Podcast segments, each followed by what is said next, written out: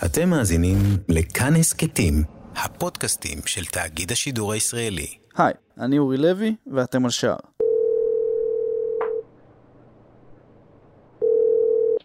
הלו, הלו, סבא, מה העניינים? בסדר אורי, מה איתך? מה שלומך? מחזיק מעמד, מה יש לעשות? כן. תגיד לי, רציתי לשאול אותך. האיש הזקן והנחמד הזה שדיברתי איתו עכשיו בטלפון, זה סבא שלי, רפאל. בן 96, יליד חברון שגדל בירושלים, וגם, למרות שאני בכלל לא אובייקטיבי, אחד האנשים הכי חכמים שאני מכיר. לפני הרבה שנים הוא סיפר על חברים שלו מהבית ספר בטרסנטה בירושלים, שהיו טובים בכדורגל.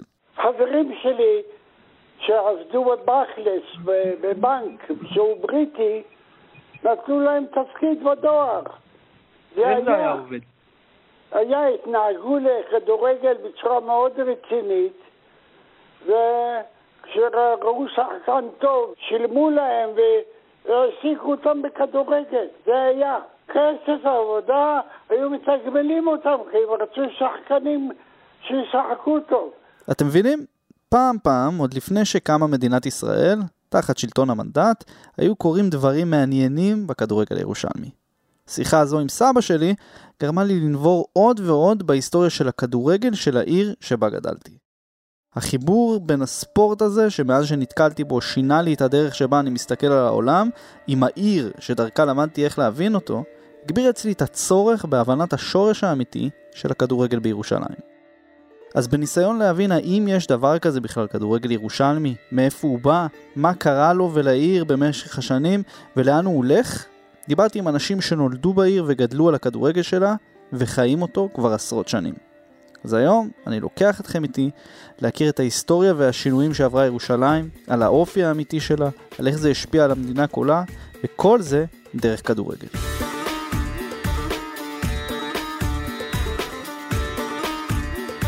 כדורגל הגיע לירושלים בשנים הראשונות של המאה ה-20.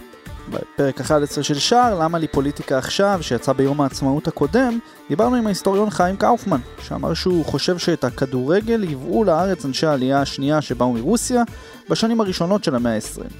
אבל לירושלים, עיר שחיו בה ערבים ויהודים זה לצד זה מאז ומתמיד, הכדורגל שהגיע אליה היו יבואנים שונים. אקדמאים וסטודנטים ערבים שלמדו באיסטנבול, לבנון וסוריה, יחד עם יהודים שהגיעו מאירופה בסוף המאה ה-19 ולפני מלחמת העולם הראשונה, והביאו איתם את המשחק החדש והטרנדי שכבש את העולם בשנים ההן. אחת התמונות המפורסמות מארכיון התמונות המנדטורי היא מ-1910, בה מופיע משחק הכדורגל המצולם הראשון בהיסטוריה של ירושלים. עשרות רבות של גברים ונשים בקהל, לא מעט טורבנים עות'מאנים עם חליפות, הרבה כאפיות ואביות, ומגרש שהיה נמצא מחוץ לבאבא זהרה, שבטח מוכר לכם יותר כשער הפרחים או שער הורדוס, זה שיוצא מהחומה הצפונית של הרובע המוסלמי בעיר העתיקה של ימינו. כבר אז שיחקו כדורגל בעיר והקבוצות הראשונות בירושלים היו של בית הספר הערבי-נוצרי סנט ג'ורג' וראודת אל-מוערף, קולג' לבנים שבכלל היה קרוב יותר לאמן, אבל בזמן השלטון העות'מאני היה נחשב לחלק ממוטסריפת אל-קודס, מחוז ירושלים. כשהבריטים הגיעו לאזור אחרי מלחמת העולם הראשונה, בתחילת שנות ה-20, הכדורגל צבר תאוצה והפך להרבה יותר מאורגן. הייתה קבוצה בשם מכבי חשמונאים ירושלים, שהייתה בשנות ה-20 קבוצה חזקה מאוד, הגיעה גם לגמר הגביע פעם. זה חיים ברם, פובליציסט, עיתונאי ופרשן ספורט ירושלמי, מאוהדי הוותיקים ביותר של הפועל ירושלים, ובוודאי שאחד המפורסמים שבהם. חיים כתב את הספר אדום, צהוב, שחור על ההיסטוריה של הכדורגל הירושלמי מנקודת מבטו כילד ואחר כך כנער שחי וגדל בעיר. חיים הוא כנראה ההיסטוריון הכדורגל הירושלמי הבכיר ביותר כיום. כשזה מגיע לכדורגל וירושלים, הוא ראה הכל. ובאמת, מכבי חשמונאים ירושלים, כמו שהוא אומר, הייתה המועדון הראשון במערב העיר. היא נוסדה ב-1911 והמגרש שלה, מגרש המשטרה הבריטית, שנחנך ב-1926 בגבול שבין שכונת הבוכרים לשכונת בית ישראל, איפה שהיום נמצא בית ספר יסודי דתי לבנים, שירת אותה ועוד קבוצה ירושלמית חזקה באותם ימים, המשטרה הבריטית. עם התבססות היישוב היהודי בארץ ותהליכי המיסוד שעבר בזמן המנדט, המרכז הפוליטי, הכלכלי והתרבותי שלו היה בתל אביב. משם יצאו בשורות והוחלטו החלטות בתחומים שונים, ככה גם בכדורגל. הגיע לירושלים כתוצאה מזה שהכדורגל התפתח מאוד בתל אביב. והיו מגעים בין uh, כל מיני קבוצות בירושלים עם תל אביב, עם הפועל תל אביב, עם מכבי תל אביב, כל אחד לפי נטיית ליבו. ולכן גם uh, נוצרו הקבוצות בירושלים. ב-1926 הוקמה קבוצת הפועלים של העיר, הפועל ירושלים. בשנות ה-20 טורנירים של כדורגל ירושלמי היו נערכים בין קבוצות יהודיות, ערביות ובריטיות. כך יצא שב-1928 הפועל ירושלים זכתה בגביע רארב נשאשיבי, טורניר כדורגל שנקרא על שם ראש העיר בזמנו. בדרבי נגד מכבי חשמונאים שלוש שנים אחרי כן, במה שהיה המשחק הראשון בליגה הארצית בישראל, הפועל הובסה 8-0, שהיא כאילו מרמזת לאוהדים האדומים קצת על מה שמצפה להם בעתיד. כמה שנים אחר כך, ב-1936, הוקמה בית"ר ירושלים, וחזית חדשה נפתחה בעיר, צהוב מול אדום. מפא"י היא משלה בהסתדרות, ולכן גם אה, הובילה את הפועל במשך אה, די הרבה שנים. ובית"ר היו אה, בדרך כלל אנשים לאומנים או לאומיים, איך שאתה רוצה לקרוא לזה, שיסדו את הקבוצה די כאלטרנטיבה להפועל, כי מכבי חשמונאים כבר שקעה בעצמה ונעלמה. באותו עשור, אחרי ניסיון כושל להרכיב את נבחרת ארץ ישראל, שתהיה מורכבת משחקנים יהודים, ערבים ובריטים, שתי סצנות הכדורגל היהודית והערבית נפרדו לחלוטין, והתפתחו במקביל, ללא נקודות ממשק כמעט, במשך עשרות שנים.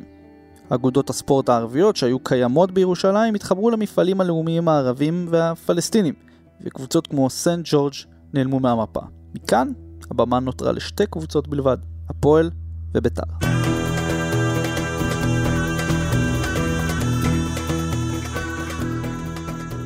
היריבות הגדולה בין הקבוצות התחילה כבר בשנות ה-40 האחרונות, שהיו uh, משחקי דרבי במסגרת ליגה ב'. שתי הקבוצות היו בליגה ב', שזו הייתה הליגה השנייה. חיים רואה דרבים ירושלמים מגיל תשע. הדרבי הראשון שאני זוכר היה בשנת 1950, שבו uh, ביתר ניצחה 1-0 אני חושב. היו הרבה הפסדים של הפועל ירושלים, גם בתקופה שהייתה קבוצה יותר טובה מביתר והייתה במעלה הטבלה. עד ש... בשנת 56, אחרי שהם ירדו, הם, הם עלו לליגה הלאומית שהייתה אז הליגה הבכירה, בית"ר, אבל אחרי שנה הם ירדו. ואז uh, היה דרבי והפועל ניצחה אותם 3-0. ה-3-0 ההוא שוחק באימקה, אחד מהבתים ההיסטוריים של הכדורגל הירושלמי לאורך המאה ה-20. אימקה זה סמל ירושלמי אמיתי. את המגדל המוכר שיוצא מהמבנה היפהפה אפשר לראות עד היום מהמון נקודות בעיר. המיקום שלו בין רחובות לינקולן וג'ורג' וושינגטון לרחוב המלך דוד, מול מלון קינג דיוויד המפורסם, הוא מיקום מרכזי מאוד, אבל בו זמנית גם שקט ונחבא.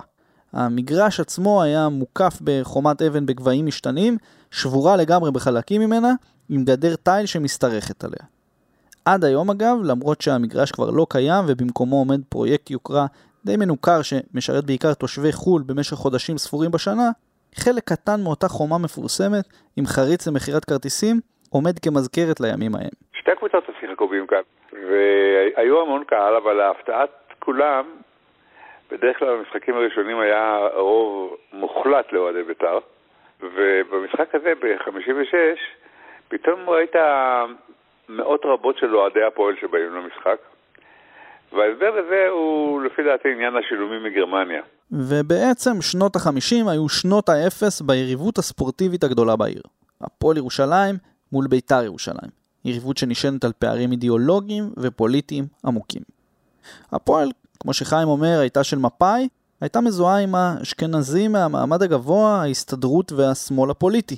ובית"ר, שייצגה את השכבות החלשות, את האנטי-ממסדיות, המזרחים, הרוויזיוניסטים, והצד הימני במפה הפוליטית. הקהל של הפועל הורכב ככה מבוגרי תנועות הנוער, כמו שקראו אז ארץ ישראל העובדת, שזה התנועה המאוחדת, הנוער העובד, מחנות העולים והשומר הצעיר. ושל אה, המון אנשים שעבדו במוסדות הסתדרותיים, אז כל המוסדות היו הסתדרותיים. היו המבטחים, היה לשכת המס של, ההסתדרות, היו הסלל בונה, כל המוסדות האלה הם אה, סיפקו אוהדים לפועל. אבל לא כל מי שאהד את הפועל בשנים ההן, הגיע, איך אומרים, מאהבת מרדכי. כי צריך להגיד את האמת, להיות אוהד, או אפילו לחבב את בית"ר ירושלים באותן שנים, זה לא היה דבר פשוט בכלל. בספר אני מתאר את מוסד האנוסים, שלא כל אלה שהפכו לאוהדי הפועל בשנים האחרונות של שנות ה-50, הם באמת היו כאלה. חלק מהם אה, הייתה להם מוטיבציה סנטימנטלית לבית"ר ופחד שאם הם יהיו אוהדי בית"ר לא יתקדמו בעבודה או שבכלל יאבדו את מקום העבודה. היה משטר אה, שלא היה נוח לבית"ר אז, שהמפה התגברה ולשכות העבודה, לשכות העבודה היו בידי מפא"י וקופת חולים ומה שאתה רוצה. היה להם קשה מאוד. אתם קולטים מה חיים אומר פה? שלפני 70 שנה אנשים פחדו להגיד איזה קבוצה הם אוהדים כדי לא לאבד את מקור הפרנסה שלהם. עד כדי כך כדורגל היה מהותי בחיים הירושלמים אז. אז מי היו האמיצים שכן אהדו את בית"ר? תושבי השכונות הוותיקות המזרחיות של ירושלים. זה נחלת אחים, נחלת ציון, זיכרונות, שכונות רבות בצפון שהיום מאוכלסות רק בחרדים, היה בהם אוכלוסייה חילונית גדולה, חלקם היו אנשי אוהדי בית"ר. ירושלים של אז לא הייתה כולה בנויה וסלולה. דרכי עפר, פרדסים וגבעות, אבל ההצלחות של הפועל עלו להן מאימקה, דרך רחוב רמב"ן, והפכו אותה לפופולרית. ועלייה בפופולריות של הפועל משכה סוג אוהדים חדש. סוג אחד זה כמו שהיה קודם, עובדי ההסתדרות, קופת חולים זה. דבר שני, זה היו אנשים צעירים שאהבו כדורגל. והם באו לפועל אה, ממש אה, טבולה ראסה לגמרי בלי שום השקפה מוצקה, ולאט לאט נסחפו בזה. ועד היום אתה פוגש נהגי מוניות מהתקופה הזאת שהם אה, אוהדי הפועל שרופים למרות שהם מצביעים לנתניהו. אבל שלא תבינו לא נכון, כבר אז בית"ר הייתה מועדון עם אימפקט עצום, שקיבל דחיפה מגלי העלייה היהודית הגדולה מהמגרב. היה להם גם קהל ענק באותה תקופה, הרבה אנשים גם מתושבי המעברות, שזה mm-hmm. קהל חדש של בית"ר. אנשים בעיקר מצפון אפריקה, נסעו אז אוהדי בית"ר. וככה התחלקה האהדה בעיר, הצפון ומחנה יהודה של בית"ר, דרום העיר כולו הפועל. היה גרעין חזק של אוהדי הפועל בדרום העיר, בעיקר בקטמון ובקעה בשכונות כאלה. והיו אוהדים אה, שכונתיים לפועל. ב-1955 העובדה הזו קיבלה גם הוכחה בשטח. מגרש הכדורגל בקטמון ברחוב רחל אימנו נחנך והפך להיות הבית של הפועל ירושלים, בעוד ביתר נשארה באימקה שהיה במרכז העיר. קטמון כיום הוא פרויקט מגורים גם כן, אבל עד היום, כשמגיעים אליו מרחוב רחל אימנו, את תל חי, ונעמדים באמצע הרחבה שבין מלבין הבניינים, אפשר להרגיש שזה היה פעם מגרש כדורגל. חיים זוכר טוב טוב את החוויה באצטדיונים הישנים. זה היה קשה מאוד, כי היה שנב צר של להתייחס בו, זה היה קשה אפילו לילד רזה כמו שאני הייתי. ואם כזה היה עוד יותר גרוע, אם כזה נראה כמו ביצורים של הצבא האנגלי, עם אה, גדר כזו ירושלמית יפה, אבל אה, הקופות היו מין אה, צוהר שנקרע בקיר, ובקושי ראית את מי שמוכר לך כרטיסים. הסדרנים של בית"ר היו מאוד אלימים. הם הסתובבו עם מקל עם מסמרים, היו מאוד מאוד אלימים, וגם היה לנו הרגשת זרות שם, אבל בכל אופן אני הייתי הולך, גם לראות את בית"ר וגם uh, תקופה מסוימת גם את מכבי ירושלים. קטמון גם כן נכנס לדרך שער נורא צר, אבל בקטמון הייתה לי תמיד הרגשה שזה הבית שלי. כל העסקנים והסדרנים והזה, הם כולם היו אנשים שאני הכרתי ממערכות בחירות שהיינו מדביקים מודעות או כל מיני דברים כאלה. עד 1957 שתי הקבוצות העבירו את הזמן בעיקר בליגה א'. שהייתה אז הליגה השנייה בישראל. אבל באותה שנה, אחרי ניצחון הירואי על הפועל רחובות, הפועל ירושלים קבע מצב חדש בעיר.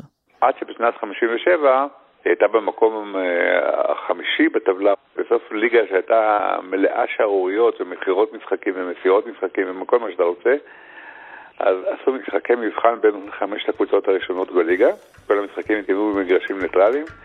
ובו היא ניצחה את אה, מכבי רחובות, שהייתה אז קבוצה חזקה, 3-0. אה, היה מלחמה אדירה ושני הגולים שנכבשו בדקות האחרונות.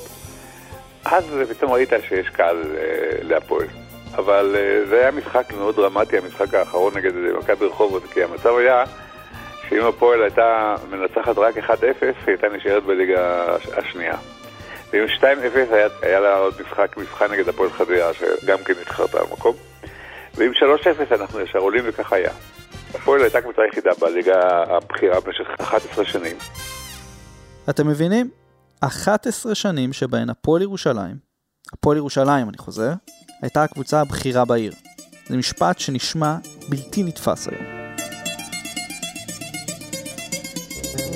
הפועל אמנם הפכה לפופולרית מאוד, אבל הקהל של בית"ר עדיין נחשב מספרית לקהל גדול יותר. והקהל הזה מצא את עצמו למטה, וזה התחבר מהר מאוד לפוליטיקה.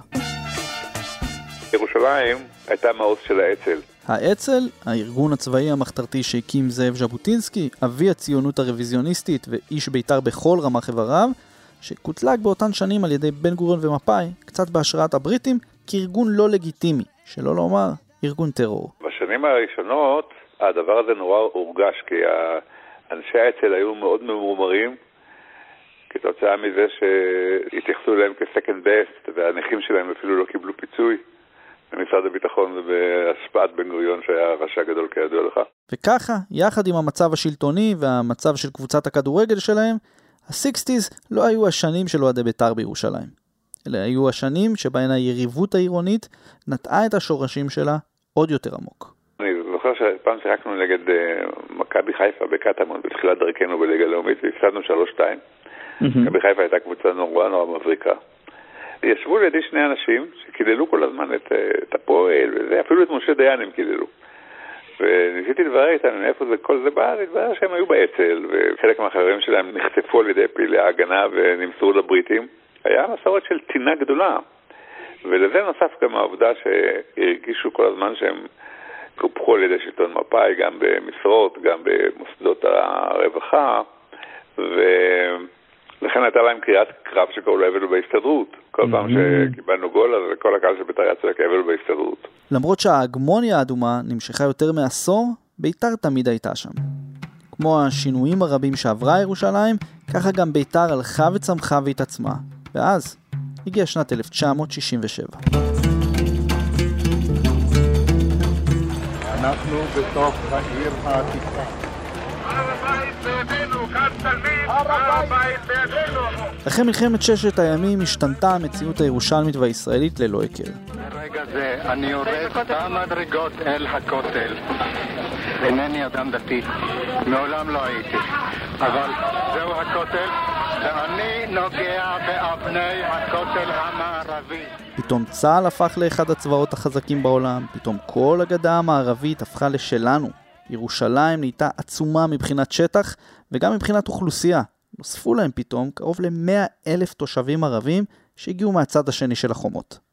את תחושת החרדה הקיומית שאפיינה את שנות ה-50 ותחילת ה-60 החליפה אופוריה. מה שהיה עד אתמול ירדן, עכשיו היה שלנו. ישראל היא אימפריה, ירושלים הייתה הבירה שלה. וככה דברים התחילו לזוז. ואחרי מלחמת ששת הימים, פתאום האתוס הלאומי מי שקידם אותה הייתה תנועת העבודה בהתחלה, הביא לפריחה של בית"ר. יכול להיות שזה היה מפגש עם האוכלוסייה הערבית, אולי זה היה מרמור של יהודי צפון אפריקה משנים של קיפוח מצד הממסד, אבל פתאום בית"ר והרוח שלה, יחד עם העלייה של בגין והלאומיות הישראלית, כבר לא היו בשוליים. אתן לך דוגמה. כששחררו את החטופים מאנטבה, אז אה, רבין ופרס היו קברניטי המדינה. אבל בטקס קבלת הפנים שלהם אה, בשדה התעופה בלוד, הגיע מנחם בקין. וכמעט כל הקהל התייחס אליו כאילו הוא המושיע של חטופי אנטבה, למרות שלא היה לו שום קשר לזה. כלומר, ברגע שאתה הדגשת מאוד את הלאומנות, גם לטובה אנחנו ניצחנו וזה, וגם לרעה כל האחרים מנוולים, אז אה, זה חיזק מאוד את בית"ר. ביתר חזרה לליגה הבכירה בתום העונה הכפולה של 66-68 עם שמות מלהיבים כמו אודי רובוביץ', שמעון צ'רנוחה, דוקטור ראול גלר והמאמן היהודי-ארגנטינאי הצעיר סמואל רזניק. אבל עד אמצע שנות ה-70, מקצועית, הפועל ירושלים עוד הייתה הקבוצה הבכירה בעיר. החזרה הייתה אנחנו לקחנו גביע בשנת 73. נכון. וזה היה הגביע הראשון של קבוצה ירושלמית כלשהי לקחה. לנו ניצחונות גדולים ושחקנים מצוינים, כמעט כולם תוצרת בית. אנחנו היינו מבוססים מאוד על שחקנים שגדלו בקבוצת הנוער. היה אדם שקוראים לו מרדכי כהן, זיכרונו לברכה, שהוא היה אוסף כישרונות בשכונות. הייתה לו עין בלתי רגילה לכישרונות, והוא הביא לקבוצה את אלי בן רימוז', את שלמה מעטבי, את ציון תורג'מן, ליאון אזולאי. הרבה שחקנים מתוצרת בית שהם היו ממש שחקנים יוצאים מהכלל, מוכשרים וטכניים. מי שכיכב בהפועל ירושלים באותה תקופה היה הבלם עלי עותמן, בן בית צפאפא, כפר ערבי מזרח ירושלמי, שעד 67 היה חצי בשטח ישראל וחצי בשטח ירדן. אחרי המלחמה הוא נכבש והפך לחלק מירושלים הישראלית. עותמן היה פורץ דרך. הוא היה השחקן הערבי הראשון בכדורגל הישראלי, היה הערבי הראשון ששיחק בנבחרת ישראל יחד עם ג'ימי טורק של הפועל תל אביב, וזה שהכין את הקרקע להשתלבות של כדורגלנים ערבים בכדורגל הישראלי, בתקופה שזה היה נראה חלום בלתי אפשרי. הוא יצר קשר הדוק בין הפועל ירושלים לבין תושבי העיר הערבים, שנמשך גם שנים אחרי זה, עם מספר שחקנים מבית צפאפא שהפכו לכוכבים במועדון, כמו חמודי סלמן, מוסא סלמן ועמר סלמן, שבאים כולם מהמשפחה הגדולה בכפר. אבל השינוי הגדול בכדורגל הירושלמי קרה ב-1976. אז התחיל הדרך, שלמרות שידעה עליות ומורדות והתפתלויות, ממשיכה עד היום. 76 בית"ר זכתה בגביע, הייתי במשחק. יש לי חבר טוב, היינו הולכים למשחקים למרות שהוא היה בית"ר. עם אורי מלמיליאן, דני נוימן וויקטור לוי, שזכו לכינוי המחייב שלישיית שוקולד מנטה מסטיק, בית"ר ירושלים חגגה תואר ראשון והוציאה אלפי אוהדים לחגיגות. ואנחנו תמיד חשבנו בצורה אסוציאטיבית שיש קשר גדול בין המהפך לבין העלייה של בית"ר. וכשחיים אומר המהפך, הוא מתכוון למהפך הפוליטי הגדול שקרה בישראל בשנת 1977. 29 שנים חיינו תחת משטר פרוטקציוניסטי המשחית כל חלקה טובה בעמים הפתקים האלה הנודעים. והאזרח היה תלוי בשלטון בעצם מחייתו, בפרנסתו, בקיומו. קראנו דרור לכל הציבור, איש לא תלוי. לראשונה אי פעם נבחרה ממשלה ימנית בישראל, בראשות מנחם בגין.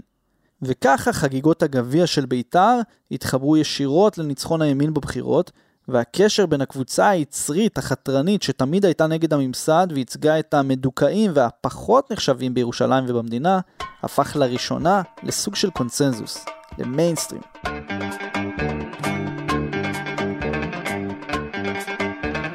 כמי שגדל בירושלים שהיא רק של בית"ר, תמיד עניין אותי איך זה היה לגדול בעיר בשנים ההם. אתה מחזיר אותי הרבה שנים אחורה, איציק קורנפיין, אגדת בית"ר ירושלים כשוער, יושב ראש בית"ר בשנים של ארכדי גיא דמק, וכיום מי שמנהל את הספורט בעיריית ירושלים, הוא כנראה אחד האנשים הטובים לשאול אותם את השאלה הזו. לא הרבה יודעים, אבל קורנפיין, שכאמור היה שנים סמל של בית"ר, התחיל בכלל את הקריירה שלו בהפועל ירושלים. התחלתי לשחק כדורגל בהפועל ירושלים, בגיל uh, תשע בערך. כילד, קורנפיין חווה את הכדורגל הירושלמי מסוף שנות ה-70, ובעיקר בשנות ה-80. כשאני גדלתי כבר uh, שיחקו באימקה, זאת אומרת, פה ירושלים uh, גם שיחקה באימקה, אני חושב שזה כבר היה אחרי תקופת קטמון. היחס בין אוהדי הפועל לאוהדי בית"ר לא היה כמו שהוא היום. לפני כמעט 40 שנה, 35 שנה, היחס היה טיפה אחר. זה היה לפני הפריצה הגדולה של בית"ר ירושלים. אבא שלי היה לוקח אותי למשחקים של הפועל ירושלים, ומטבע הדברים, בגלל ששיחקתי בקבוצה, אז הייתי הולך מדי פעם למשחקים, וכמובן רוצה שהיא תנצח. אבל אה, לא הייתי אוהד פנאט אף פעם אה, של קבוצה, לא. בניגוד לחיים, שחי את ירושלים בשנים הראשונות של המדינה וזוכר את הפועל בגדולתה, קורנפיין, שמגיע עם פרספקטיבה של כמה עשורים אחרי זה, כבר מתאר מציאות אחרת. הייתה יריבות, הפועל ירושלים אף פעם לא הייתה מועדון גדול. אף פעם לא ממש אה, קרא תיגר, לא על מכבי תל אביב, לא על הפועל תל אביב, שהיו אז הקבוצות הדומיננטיות. ואנחנו פה בירושלים, אתה יודע, אימונים בקריית יובל, דרבים אה, בין האגודות שתמיד היו שוויוניים לחלוטין, אה, מחלקות נוער שוויוניות לחלוטין, באמת היו שתי אגודות אה, שוות אחת לשנייה. שנות ה-80 היו השנים שבהן בית"ר התחילה לתפוס תאוצה. מהגביע המיוזע של מלמיליאן ונוימן ב-76, בית"ר הוסיפה עוד שלושה גביעים לארון, השתתפה לראשונה בתולדותיה במפעל אירופאי, האינטר טוטו, עשתה את זה בסטייל. הפנים של התקופה הזו היה ילד צעיר שגדל בשכונת מעברת האסבסטונים בקריית יובל, אלי אוחנה. כן!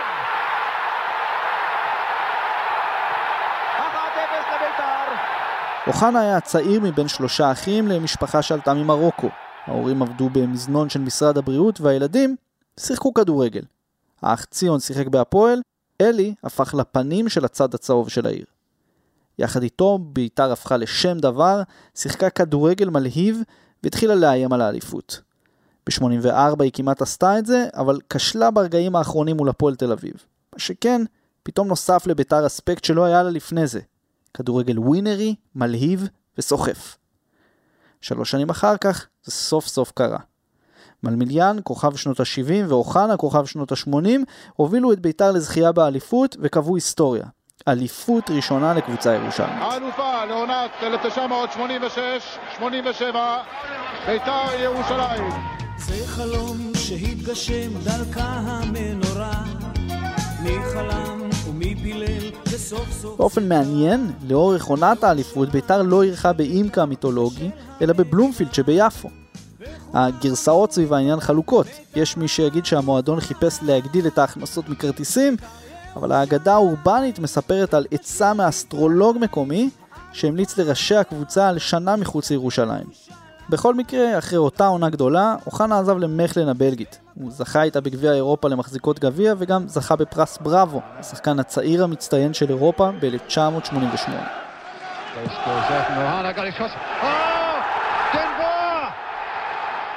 בית"ר זכתה בעוד גביע בעשור ההוא ב-89 נגד מכבי חיפה במשחק גמר עוצר נשימה שנגמר בפנדלים, אבל אז התחילה הידרדרות, שננעצה ביום אחד באימקה בשנת 1991.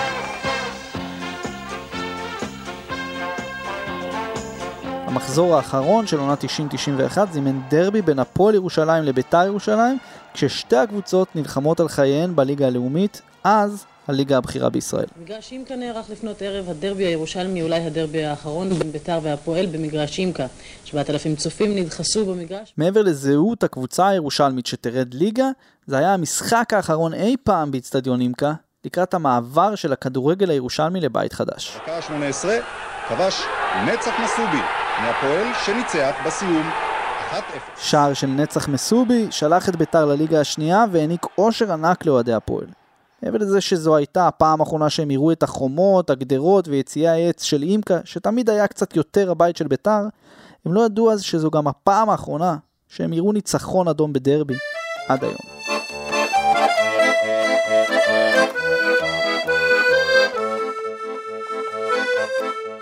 בנקודת הזמן ההיא קרה משהו נדיר שלא חזר על עצמו עד הקלטת המילים האלו.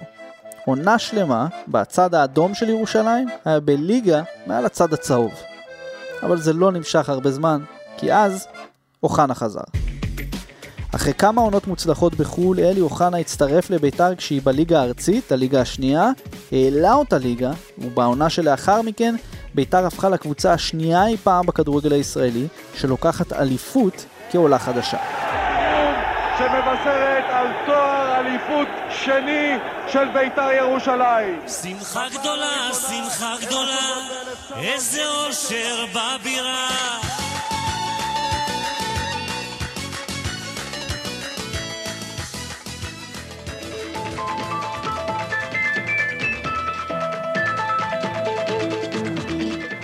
ערב טוב ושלום רב, אלה כותרות מבט. הממשלה תתכנס מחר בלילה לישיבה מיוחדת שבה יאושר הסכם העקרונות הראשון בין ישראל לפלסטינים, הסכם שגובש בעת האחרונה במגעים עקיפים וישירים עם הנהגת אש"ף. האינתיפאדה הראשונה והדיונים בהסכמי אוסלו בין ישראל לאש"ף, ארגון שחרור פלסטין, השפיעו על החברה הישראלית ועל ירושלים בפרט. לצד אנשים שהיו בעד ההסכמים, חלק גדול מאוד בעם היה נגדם. וחוסר האמון באויב, באחר, במקרה הזה הערבים, היה בשיאו. וככה, עם אוחנה, עם הקאמבק מהליגה השנייה הישר למרכז הבמה, ועם העמדות הימניות שדבקו בה מאז ומתמיד, באותו אקלים פוליטי-חברתי, בית"ר הפכה להיות סמל למאות אלפי אנשים. הרבה מעבר לעיר ירושלים. איציק זוכר את הימים שבית"ר הייתה גדולה, כשהלאומיות עוד לא הפכה ללאומנות. אנחנו מדברים על uh, שנת 95, אוחנה משחק אז בביתר ירושלים, ההונגרים מגיעים לביתר ירושלים, אם זה שלו, איזה פישונט ועמר, ושנתיים אחר כך אנחנו, ב-96-7 אנחנו לוקחים אליפות, 97-8, אליפות, זה פשוט מדהים. אתה אומר, תתאר לי את האווירה קצת בירושלים, אבל זה לא האווירה בירושלים, זה איפה שלא הגענו בארץ, מקריית שמונה בצפון עד אילת בדרום. פשוט כולם אוהדים את בית"ר ירושלים. זה היה טרום תקופת הגזענות. זו הייתה קבוצה של העם, לא קבוצה מתנשאת, לא קבוצה אליטיסטית, אלא קבוצה שתמיד מסתכלים על כולם אה, בגובה העיניים. ואיפה שלא הלכנו, הרגשנו את האהבה ואת החום שעוטף את המועדון, את השחקנים. אדון קליין, תשים את המשרוקית בפה חביבי, תעשה, ותשלח אותנו הביתה כי המשחק נגמר. ולא יעזור שופט, ולא תעזור המשטרה, ולא יעזור אף אחד, אוהדי בית"ר ירושלים בעונה 96-7 בית"ר פגשה לראשונה גם קבוצה ערבית, הפועל טייבה ששיחקה בליגה הלאומית, מפגש שעורר המון אמוציות בין הקבוצה שייצגה את המגזר לבין הקבוצה שייצגה את הימין ואת המדינה. בפרק 23 של שער יאללה שוט הרחבנו על זה עם העיתונאי אדם חמיבאללה. בינתיים מהצד השני של הכביש, הפועל, שנע בין הליגה השנייה לראשונה, נרכשה על ידי הקבלן יוסי סאסי, שבחר בחברו ובקולגה שלו אז, ויקטור יונה, לשמש כיושב ראש הקבוצה. באותם שנים, הפועל ירושלים שיחקו גם בליגת העל והיו דרבים. היה גם קהל של הפועל ירושלים, תגיד 3,000 צופים, 2,000 צופים, 4,000 צופים. היה קהל, זה לא היה כמו משחק רגיל, אבל זה גם לא היה כמו משחק נגד uh, מכבי תל אביב או מכבי חיפה או הפועל תל אביב. זאת אומרת, היריבויות uh, עם uh, מכבי תל אביב, מכבי חיפה והפועל תל אביב היו הרבה יותר גדולות, יותר uh, מאתגרות uh, מאשר היריבות נגד הפועל ירושלים. היה כמובן דרבי uh, משמח וכיף, אתה יודע, לנצח פה מול הקהל הירושלמי, אבל לא דרבי, כמו שאתה אומר, סופר קלאסיק, או בארגנטינה, או בסקוטלנד, לא. וזה העניין. כי האיצטדיון החדש, טדי, לא התאים להפועל. אצטדיון טדי שנבנה במלחה הכיל 14,000 מקומות ונקרא על שם ראש העיר, טדי קולק, שעמד בראשה במשך 28 שנה והיה היזם העיקרי בבנייתו. טדי מרשים מבחוץ, אבל כבר אז הוא היה מבנה אפור ועצום שלא הצליח לאמץ את האופי הירושלמי לתוכו. היום הוא צמוד לקניון מלחה, מוקף במחלפי כביש בגין, ומעליו משקיף פרויקט מגורים ידוע לשמצה הולילנד, שעמד במרכז פרשיית שחיתות של ראש העיר וראש הממשלה לשעבר, אהוד אולמרט. המבנה הזה, ענק בטון בעצמו, מסתיר את השמש והנוף מאחת הגבעות היפות בירושלים, שמשקיפה על כל העיר. טדי בשנים הראשונות היה חסר תחושת ביתיות אמיתית בשביל הפועל. כשכמות האוהדים האדומה הייתה הולכת לאיבוד בו אל מול אלפי הכיסאות הריקים. עד היום יש בזה משהו עצוב. בשנים ההן כל דרבי הלך לביתר, בקלות. אבל לא רק דרבי. משחק הסרוכים המפורסם בבית שאן הבהיר והדגיש עד כמה הקבוצה הזאת הפכה לקבוצה שכל המערכת הולכת איתה. והפער בין ביתר להפועל התעצם למימדים אחרים לגמרי. הדומיננטיות היה, הייתה ללא עוררין של המועדון הצהוב, גם מבחינת קהל, גם מבחינת פרסום ותקשורת והלך רוח בעיר. ולאט לאט בערך בשנים האלו התחילה הדעיכה של הפועל ירושלים כמועדון. רגע לפני הדעיכה הזו, בעונה 97-98, 8,000 אדומים עשו את דרכם לאצטדיון רמת גן כדי לצפות ברגע השיא של הפועל ירושלים זה שנים, גמר גביע ראשון מאז 73.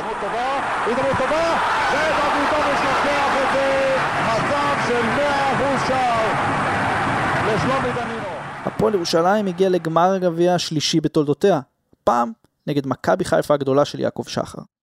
זה לא היה משחק גדול, אבל עם הרבה הקרבה מצד האדומים הוא הגיע להערכה, אבל שם הם התפרקו לגמרי והפסידו לירוקים מהכרמל 2-0.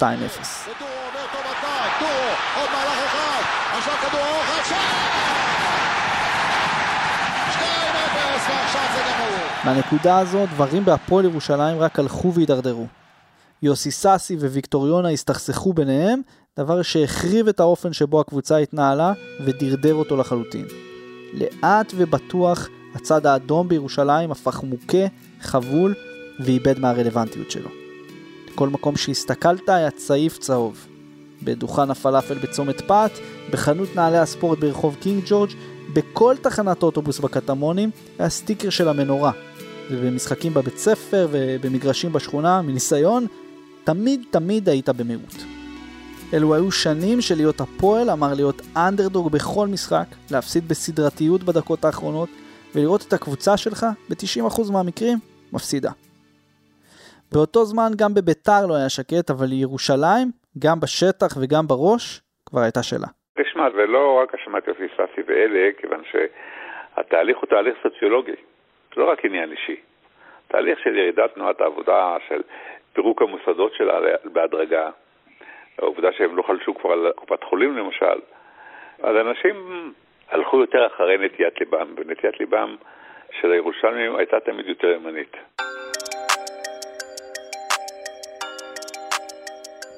הפועל הידרדרה מדחי אל דחי, ואחרי עונה 99-2000 הם ירדו עד הליגה השלישית ועלו חזרה לליגה השנייה, שאז נקראה הליגה הלאומית. גם בעונות שהיו קרובים לחזור לליגת העל, המועדון האדום היה נשא של נגיף כדורגל אכזרי ביותר. פספוס הזדמנויות בשנייה האחרונה. ככה קרה נגד הפועל רעננה במחזור הסיום בשנת 2003. תשע שניות, שמונה שניות עד לסיום. האם ירושלים יכולה בשום מקום עכשיו לכבוש? ההגבהה של אה, עמר סלמן, הנגיחה שם, ועכשיו מסתיים לו המשחק, גבירותיי ורבותיי! בני סכנין! תסריט דומה קרה גם שלוש שנים מאוחר יותר, כשאחת הקבוצות הטובות האחרונות של הפועל עם הקשר הרומני קריסטי ברטו ואסי טובי הוותיק שכבש 16 שערים בגיל 35, כשלה ברגע האמת והפסידה 4-0 להכוח רמת גן. זהו זה, עכשיו זה סופי, הצבע הסגול חוזר לליגת העל אחרי 21 שנים, הכוח עמידר עולה חזרה לליגה הראשונה. מאותו הפסד, הפועל ירושלים כבר לא התאוששה. המתח בין אוהדי הקבוצה ליוסי סאסי הבעלים, שהתחיל עוד בעשור הקודם, רק הלך והתגבר. הקבלן הירושלמי דחה אינספור הצעות וקבוצות רכישה של המועדון מאנשי עסקים, הפסיק להשקיע בקבוצה, איחר בתשלומי משכורות, והמועדון ירד שוב לליגה השלישית. הפגנות מחוץ לבית שלו, הפגנות במתקן האימונים בקריית יובל, אחרי חודש נוסף בו השחקנים לא מקבלים משכורת ומאיימים להפסיק פעילות, יצרו משבר אמיתי בצד האדום, ומלחמה בין האוהדים לבעלים. ובזמן שהפועל נאכלה מבפנים, גם בביתר לא היה רגע דל.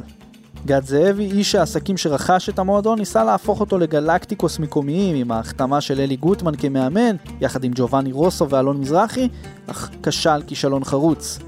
מאוחר יותר, הקבוצה עברה למאיר פנינג'ל, ששון שם טוב ומאיר לוי, אוהדים ותיקים של המועדון, אבל זה גם לא עבד. ביתר התקשתה כלכלית, התבססה בעיקר על שחקני בית, והפכה לקבוצת אמצע טבלה. אפילו כשאוחנה שוב חזר, הפעם לתפקיד המאמן, דברים לא עבדו.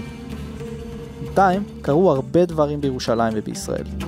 ראש הליכוד אריאל שרון וחברי כנסת מן הליכוד סיירו הבוקר בהר הבית. ביקורם חולל שם מהומה, למקום הגיעו מאות פלסטינים כדי למנוע את הביקור. בהתנגשויות נפצעו 20 שוטרים. האינתיפאדה השנייה, אינתיפאדת אל-אקצא, הפכה את העיר לאזור מלחמה שפחד וטרור שררו בו בכל שבוע.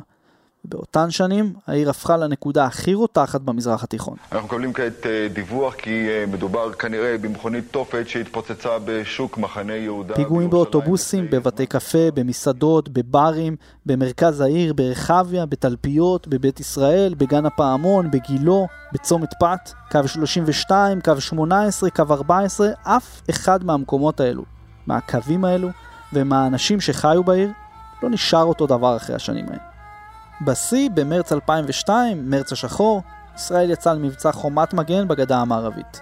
כפועל יוצא של האירועים האלה, החברה הישראלית המשיכה ללכת יותר ויותר ימינה, והיה ברור איזה צד דומיננטי יותר בירושלים, על המגרש וברחוב. אחר כך קרה תהליך יותר מעניין, לקראת גם המאה הזו כבר, בתוך המאה הזו, החדירה הכהניסטית הגדולה לתוך אוהדי בית"ר. בזמן שהקבוצה דשדשה על הדשא, ברחובות ירושלים וביציעים של בית"ר, קרה תהליך אחר. הייתה תקופה שמרוך מרזל, שהיה פעיל של כהנא, הם הקימו סניף במחנה יהודה. הם הסבו את הסמלים של אה, כך לצהוב שחור. הייתה לי הרגשה שהולך להיות אסון פה עם הדבר הזה. והאסון אה, היה וגם קיים. עם תחילת שנות האלפיים התחילו להופיע בכדורגל הישראלי קבוצות אוהדים קיצוניות ששאבו השראה מקבוצות מקבילות בכדורגל האירופי. האולטרס של ביתר היו לה פמיליה. חיים חושב שהחיבור בין הקהל של ביתר, לה פמיליה ותנועת כהנא, תנועה ימנית קיצונית שהוצאה מהחוק בישראל ומוכרזת פה בארצות הברית ובקנדה כארגון טרור, הייתה רגע מכריע. המגמה הפרועה שתמיד הייתה בקרב אוהדי בית"ר עוד לפני שכהנא היה בארץ בכלל, אה, התחזקה נורא ברגע שהם הגיעו כל אלה. לה פמיליה זה תוצאה מובהקת של הדבר הזה. מה שתדלק את התופעה הזאת היו בין השאר המפגשים עם בני סכנין. את מקומה של הפועל טייבה תפסה בתחילת שנות האלפיים בני סכנין, ובניגוד לטייבה, סכנין גם ניצחה את ביתר, ביותר מפעם אחת. שולח את אולמדה, ואולמדה עובר את קורן פיין וכובש! שתיים! אפס! סכנין! השני של אולמדה! חשוב להגיד, אחת השותפות להקצנת המצב הזה הייתה התקשורת הישראלית. הסיקור המוגבר שנתנו לאירועים שילב את הקהלים משני הצדדים לפני משחקים ויצר אפקט של חבית נפץ. מה שהתחיל כיריבות פיקנטית שמשלבת את שני צידי המתרס במציאות הישראלית, הפך למפלצת של פוליטיקה, לאומיות, דת וספורט, שהיה קשה להשתלט עליה. קולגה שלי הגדיר את זה פעם כקרקס ללא גג. אבל את ההשלכות של הקרקס הזה היה כבר בלתי אפשרי לעצור. המסורת הימנית של בית"ר משכה אליה גם כאלו שעד המפגשים התכופים עם סכנין לא היו האוהדים שלה בכלל, אלא, וזו השערה שלי, ראו בה הזדמנות לביטויים פוליטיים קיצוניים.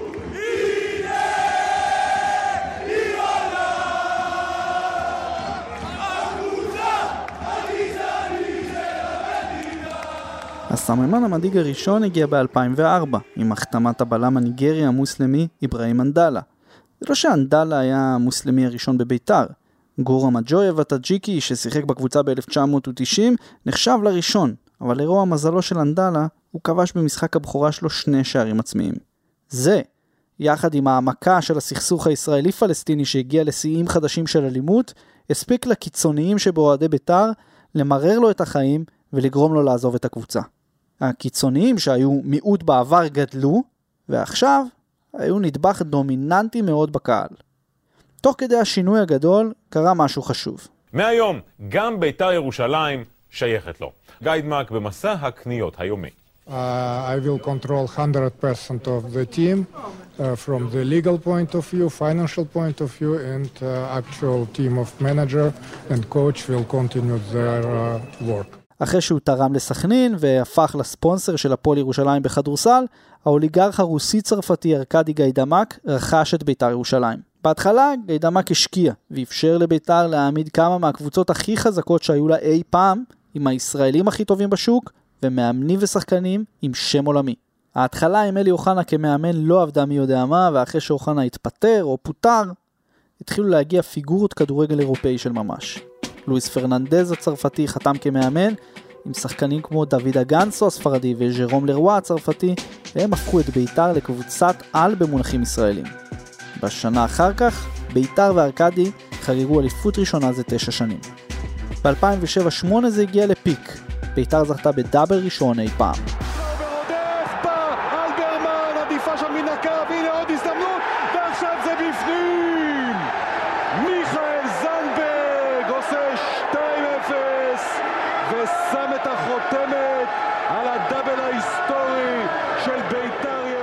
בשנה הראשונה שהייתי מנכ"ל זו הייתה העונה של הדאבל, אולי העונה עם התקציב הכי גדול של בית"ר ירושלים, עם השחקנים הכי טובים ועם ההישג הכי גדול של דאבל.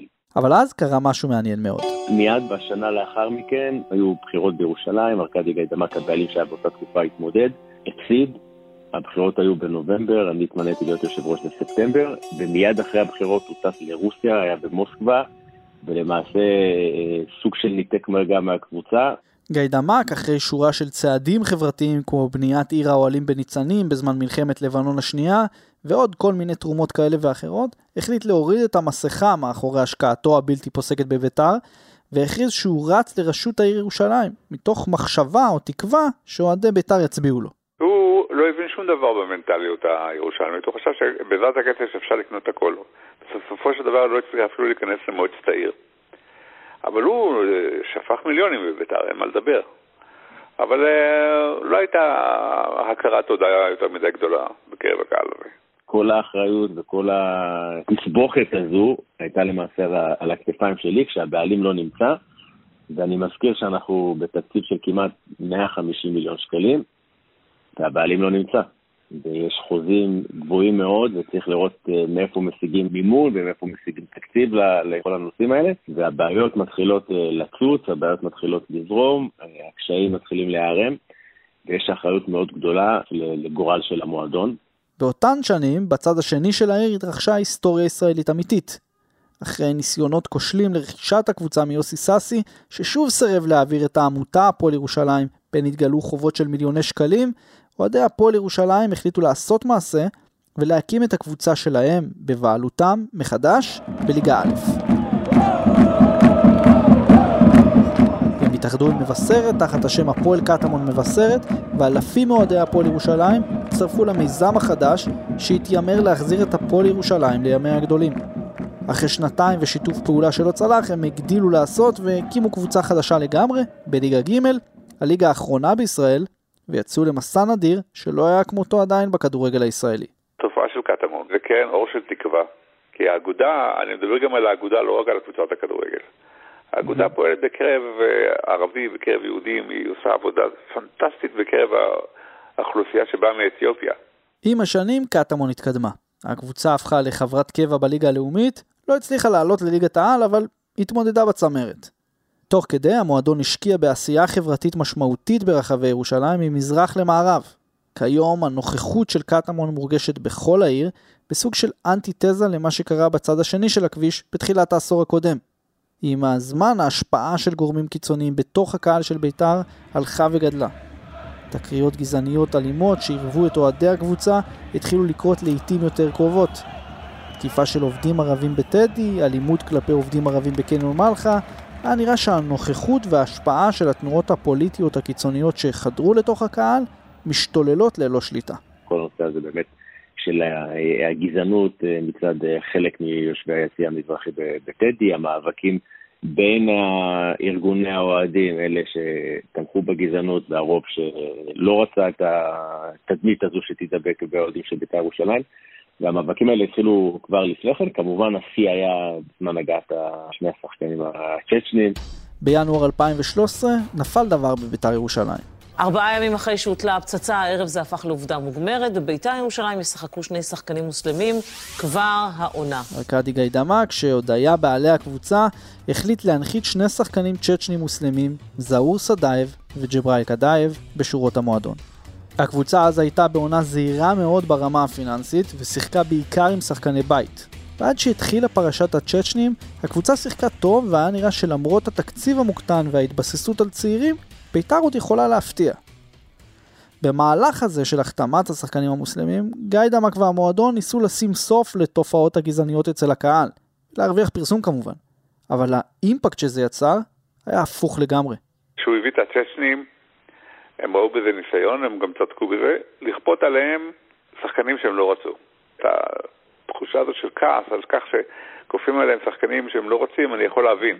אבל הצרה היא למה הם לא רצו אותם רק על רקע גזעני. קצת פחות מחודש אחרי, אנשי לה פמיליה שרפו את משרדי המועדון בבית וגן, על כל הגביעים, המזכרות וההיסטוריה של הקבוצה. האלימות סביב אה, קבוצת הכדורגל בית"ר ירושלים אה, עלתה היום מדרגה. אלמונים השליכו בקבוק תבערה למשרדי המועדון וגרמו נזק כבד. לא בגלל שהם לא שחקנים טובים או לא נחמדים. אחד מהם היה מאוד חמוד והשני היה שחקן טוב. והם היו יכולים להפיק תועלת מהשחקנים האלה, אבל הם לא היו מוכנים לזה.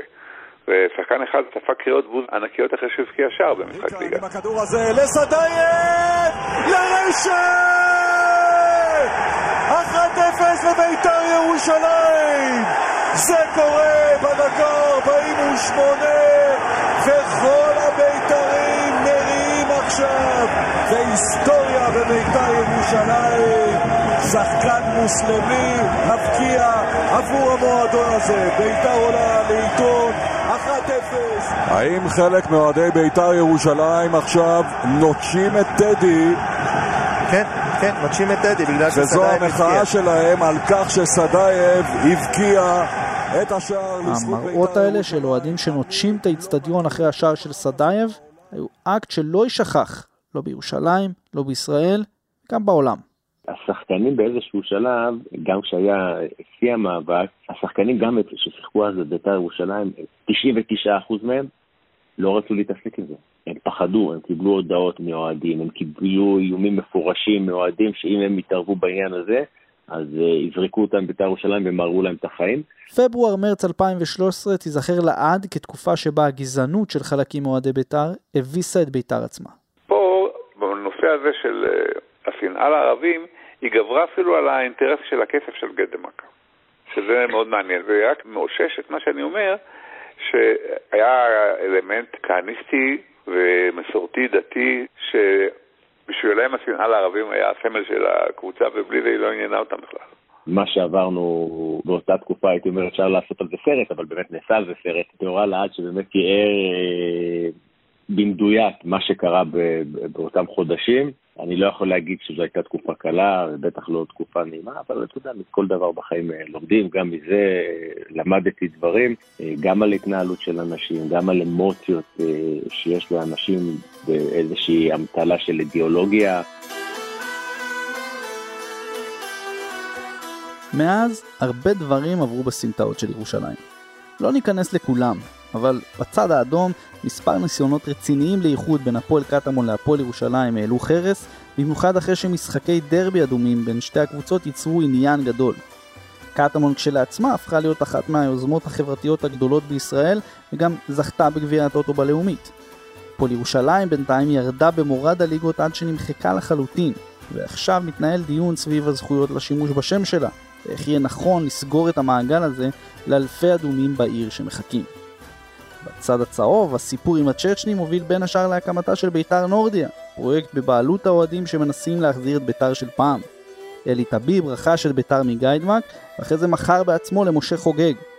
זה קנה את עלי מוחמד, השחקן הכי טוב בליגת העל בשנת 2020, וכנראה הנוצרי עם השם הכי מוסלמי בעולם. אולי ביחד הצליחו לעשות בביתר את המהפכה שאף אחד עוד לא הצליח, וכל כך הרבה אנשים במועדון הצהוב ובכלל מחכים לה. אני בחיים לא אשכח את הפעם הראשונה שלי באיצטדיון כדורגל. בחורף 92 דוד שלי שמואל לקח אותי לאיצטדיון טדי בפעם הראשונה לראות את הפועל ירושלים. היה חורף ירושלמי קר, בכניסה התבלבלתי בידיים ובכלל נכנסתי עם מישהו זר שחשב שאני הבן שלו, ובפנים קרה משהו שיחזור עוד עשרות פעמים לאורך החיים שלי. הפועל ירושלים מפסידה. אבל זה היה סופי. מכאן כבר לא יכולתי לעבור לעוד קבוצה אחרת, למרות שאבא שלי גדל בשכונה שהייתה מזוהה יותר עם ביתר, שערי חסד על גבול נחלאות, אני גדלתי בקטמון. זה הפך את הפועל ירושלים בשבילי לבחירה הברורה. גם כששיחקתי בליגת המתנסים במועדון עמק רפאים הצנוע אצל שמעון אפללו, בילדים של הפועל כדורסל או רגל, או במגרש האגדי ברחוב גדעון בבאקה, עם רשתות הברזל הקרועות והאספלט שנמצא בירידה, התחלתי להרגיש איך שהכדורגל והשיוך שלך לקבוצה מסוימת בעיר משהו שמגדיר אותך. ביתר אז הייתה כל כך גדולה, שזה בכלל לא היה כוחות, וכדורגל היה חלק בלתי נפרד מהחיים בעיר. היה את הבגט של אוהדי ביתר שהייתי אוהב לאכול בו כי הוא היה טעים, אבל גם ידעתי שעל הדרך אני הולך לאכול סטלבט מהמוכר. היה את הפיצה בעמק רפאים של אריק ששון שהיה שחקן הפועל בגמר ההוא ב-98, או את פלאפל דורון שאליהם הייתי הולך כדי לשמוע סיפורים על התקופה ההיא. והיה את הנהג של קו 18 שאיתו הייתי נשאר לעמוד כל הנסיעה לשמוע על הפועל ירושלים גדולה וווינרית, כזו שמעולם לא הכרתי. כדורגל אז הסביר לי את החיים ואת העיר. ועדיין, כל פעם שהייתי פוגש חברים או סתם נערים בני גילי מהמרכז או מחיפה, הם היו אומרים לי, עזוב אותך, איזה כדורגל יש בירושלים? תראו, ירושלים היא המון דברים. היא עיר דתית, עיר סמלית, עיר פוליטית, עיר יהודית, עיר ערבית, עיר מזרחית עם נגיעות אשכנזיות ועיר אשכנזית עם מהות מזרחית. עיר קשה, עיר יפהפייה, עיר מכוערת ועיר טובה. היא אזור מלחמה והיא נקודת מחלוקת, אבל היא גם נקודת מפגש. וקודם כל היא בית. אז למרות שהרבה אנשים אומרים שירושלים היא לא עיר של כדורגל, ויכול מאוד להיות שהם צודקים, כי ירושלים היא לא עיר של כדורגל במובן הקלאסי של המושג. אבל אי אפשר להגיד שהכדורגל הוא לא חלק ולא משקף את ההוויה שלה, האופי שלה והזהות שלה. נראה לי שאחרי הפרק הזה גם אתם יכולים להסכים. זה היה השער שלכם לכדורגל הירושלמי. תודה לחיים ברם ואיציק קורנפיין, תודה לערן פיש ורומטיקה לעריכה ולרחל רפאלי על הסאונד.